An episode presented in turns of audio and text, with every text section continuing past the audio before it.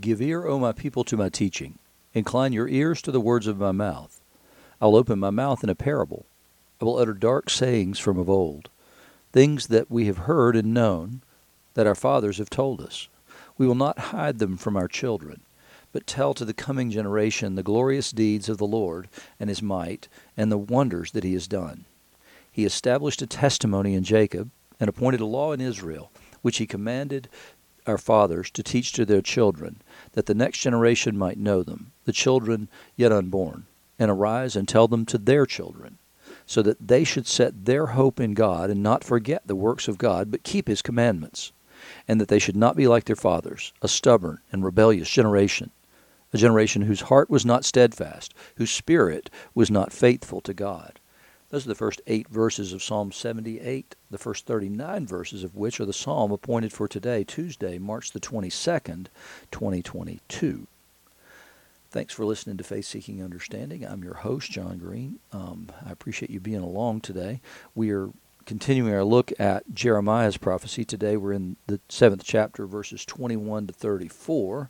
The gospel reading is John 7, 37 to 52, and the epistle is the letter to the church at Rome, chapter 4, verses 13 to 25. So remember, yesterday we were also in Jeremiah 7, and we were looking at the complaint that God made against his people, and that was they were spiritually adulterous. They were chasing after the Baals, and they were doing all these other sinful things, and yet they would come to the temple and make the appropriate sacrifices without the intention of amending their ways. They're doing these things that basically they're saying, okay, these sacrifices will pacify Yahweh. We know that we've committed these sins, but we're going to make these sacrifices in order that he would be pacified. We're doing exactly what he told us to do. We're making the appropriate sacrifices. And here today is God's response to that attitude. Thus says the Lord of hosts, the God of Israel, add your burnt offerings to your sacrifices and eat the flesh. I don't care about these things. Do whatever you want with these things. For in the day that I brought them out of the land of Egypt, I didn't speak to your fathers or command them concerning burnt offerings and sacrifices. Those aren't the important things. Those are not the things that are most important. If you follow God's logic, it's be righteous people. Do the right things, with a recognition that you're going to mess up from time to time. And so when you do, here's the remedy for that. And those are the sacrifices. But at first what he wanted was obedience. But this command, he says, I gave them, obey my voice, and I'll be your God. It's simple as that. He didn't say, we started with burnt offerings and sacrifices. We started with, obey my voice, and I'll be your God. And you shall be my people, and walk in all the way that I commanded you, that it may be well with you. In other words, just do what I told you to do. Stay there. Don't color outside the lines. Stay there, and everything will be fine. But they didn't obey or incline their ear, but walked in their own counsels, had the stubbornness of their evil hearts, and went backward and not forward. From the day that your fathers came out of the land of Egypt to this day, I have persistently sent all my servants and prophets to them, day after day. Yet they did not listen to me or incline their ear, but they stiffened their neck, and they did worse than their fathers. So you shall speak all these words to them, but they will not listen to you. That's what he's speaking to Jeremiah now. You shall call to them, but they will not answer you. And you shall say to them, this is the nation that did not obey the voice of the Lord their God and did not accept discipline. Truth is promised, has perished, it's cut off from their lips. And I've said this multiple times recently, and that is that what God wants is a holy nation and a kingdom of priests to serve him. And so what they've done is they've decided that God's more happy with our sacrifices than he is with our righteousness. So because we're prosperous, we can afford lots of atonement for our sins. We can afford all these sacrifices. Let's just keep the party going and keep the good times rolling. He said, so you say all these things and say, this is the nation that didn't obey the voice of the Lord their God and did not accept discipline. Truth is perished. It's cut off from their lips.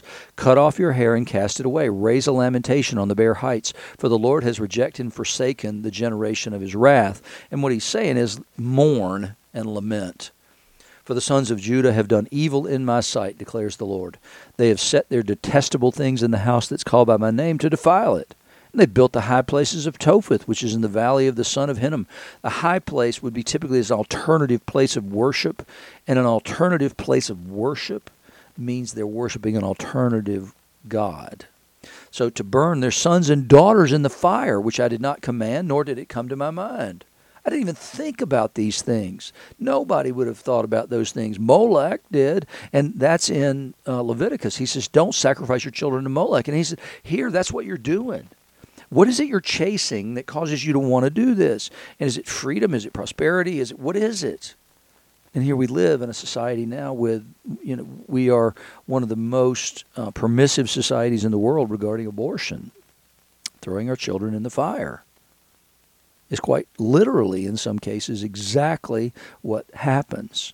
It breaks my heart, and it makes me physically ill to think about these things. It's amazing what we have done.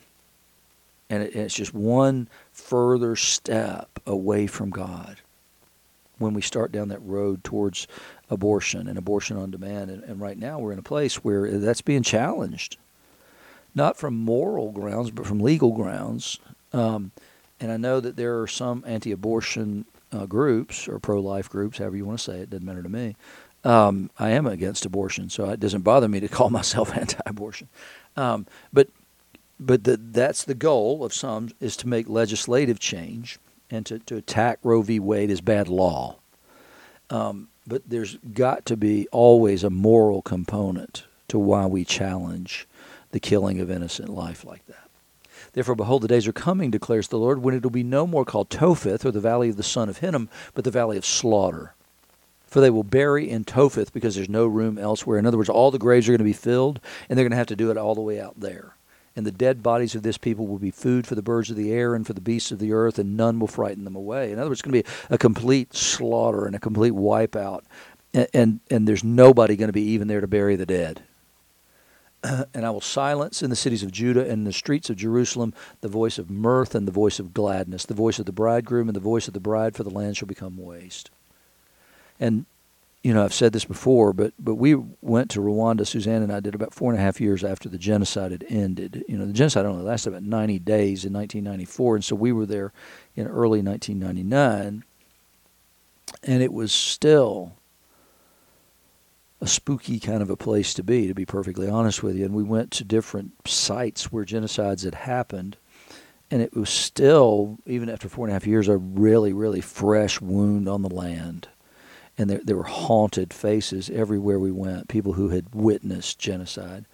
As we drove through the land from place to place, we'd see gangs of men in basically pink, it looks like short pant pajamas, because the top and the bottom would both be pink, and they were prisoners. They were the ones who had been part of the genocide. And so we just saw the devastation in the land and couldn't even begin to imagine what it had actually looked like in 1994 and 1995 when there were 800,000 people killed over a 90-day period in 1994.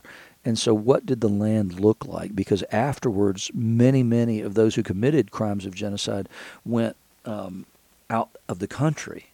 And so the land would have been completely defiled and despoiled at that time, and it would have looked like it was empty. And there were nobody to bury those corpses for a long period of time, and the people who committed the genocide didn't care. They didn't bother. They weren't going to bury these corpses. But I've seen a little bit of what this looks like, and it's sickening, absolutely sickening, and I can't imagine God having to do that to his own people. In the gospel today, Jesus, remember, had gone up to the feast, and it's the Feast of Booths, and it celebrates a time when the end of dry season has come or should be coming, let's say it that way, because they're reasonably predictable, but sometimes there's drought. So on the last day of the feast, the great day, and on that day what they would do was they would come forward with water, and they would pour that water out, and it was a sign of faith that they believed that God was going to send the rain. So on that day, Jesus stood up and cried out, "If anyone thirsts, let him come to me and drink." And so you can see how that fits with the theme of what's going on. Whoever believes in me, as the scripture said, out of his heart will flow rivers of living water. Now, this he said about the Spirit, whom those who believed in him were to receive, but as yet the Spirit had not been given because Jesus had not yet been glorified. And when they heard these words, some of the people said, this really is the prophet. And you've heard me talk about that image before. It's what the Samaritans were looking for, was this prophet like Moses, that Moses had promised would come. And so some of the people there were saying, this is that prophet. And then others said, this is the Christ, which is this other messianic figure that they see is going to be greater than Moses, essentially. But some said, is the Christ to come from Galilee? I mean, it's amazing to me how much they keep letting this piece of, quote, knowledge get in the way of making a proper evaluation of what they see and hear. But we're perfectly capable of making that same exact mistake.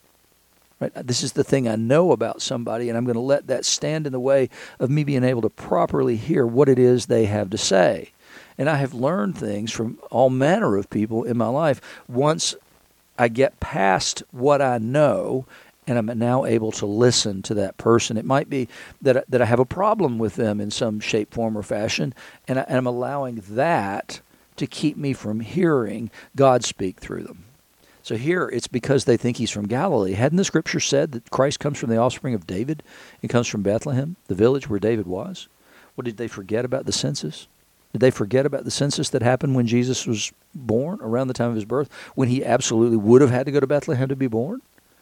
So there was a division among the people over him. Some of them wanted to arrest him, but no one laid hands on him. So the division isn't based in really the evidence of their eyes. It's based in this idea that he's from Galilee.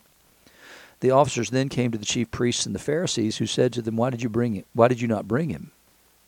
And the officers answered, no one ever spoke like this man. And the Pharisees answered them, have you also been deceived? Have any of the authorities or the Pharisees believed in him? Because that's all that really matters, right? I mean, it's going to be follow the leader is literally what they're saying or suggesting. But this crowd does not know the law is accursed. Well, that's on you. You had a responsibility to teach these people the law. The fact that they don't know it is a reflection of you and not them. If that's true, what you just said, then you bear all the responsibility for that. Nicodemus, who had gone to him before and who was one of them, said to them, does our law judge a man without first giving a hearing and learning what he does? They replied, are you from Galilee too? Search and see that no prophet arises from Galilee. I mean, they keep going back to the same old, and it's baffling to me that they keep doing this. But it is what it is.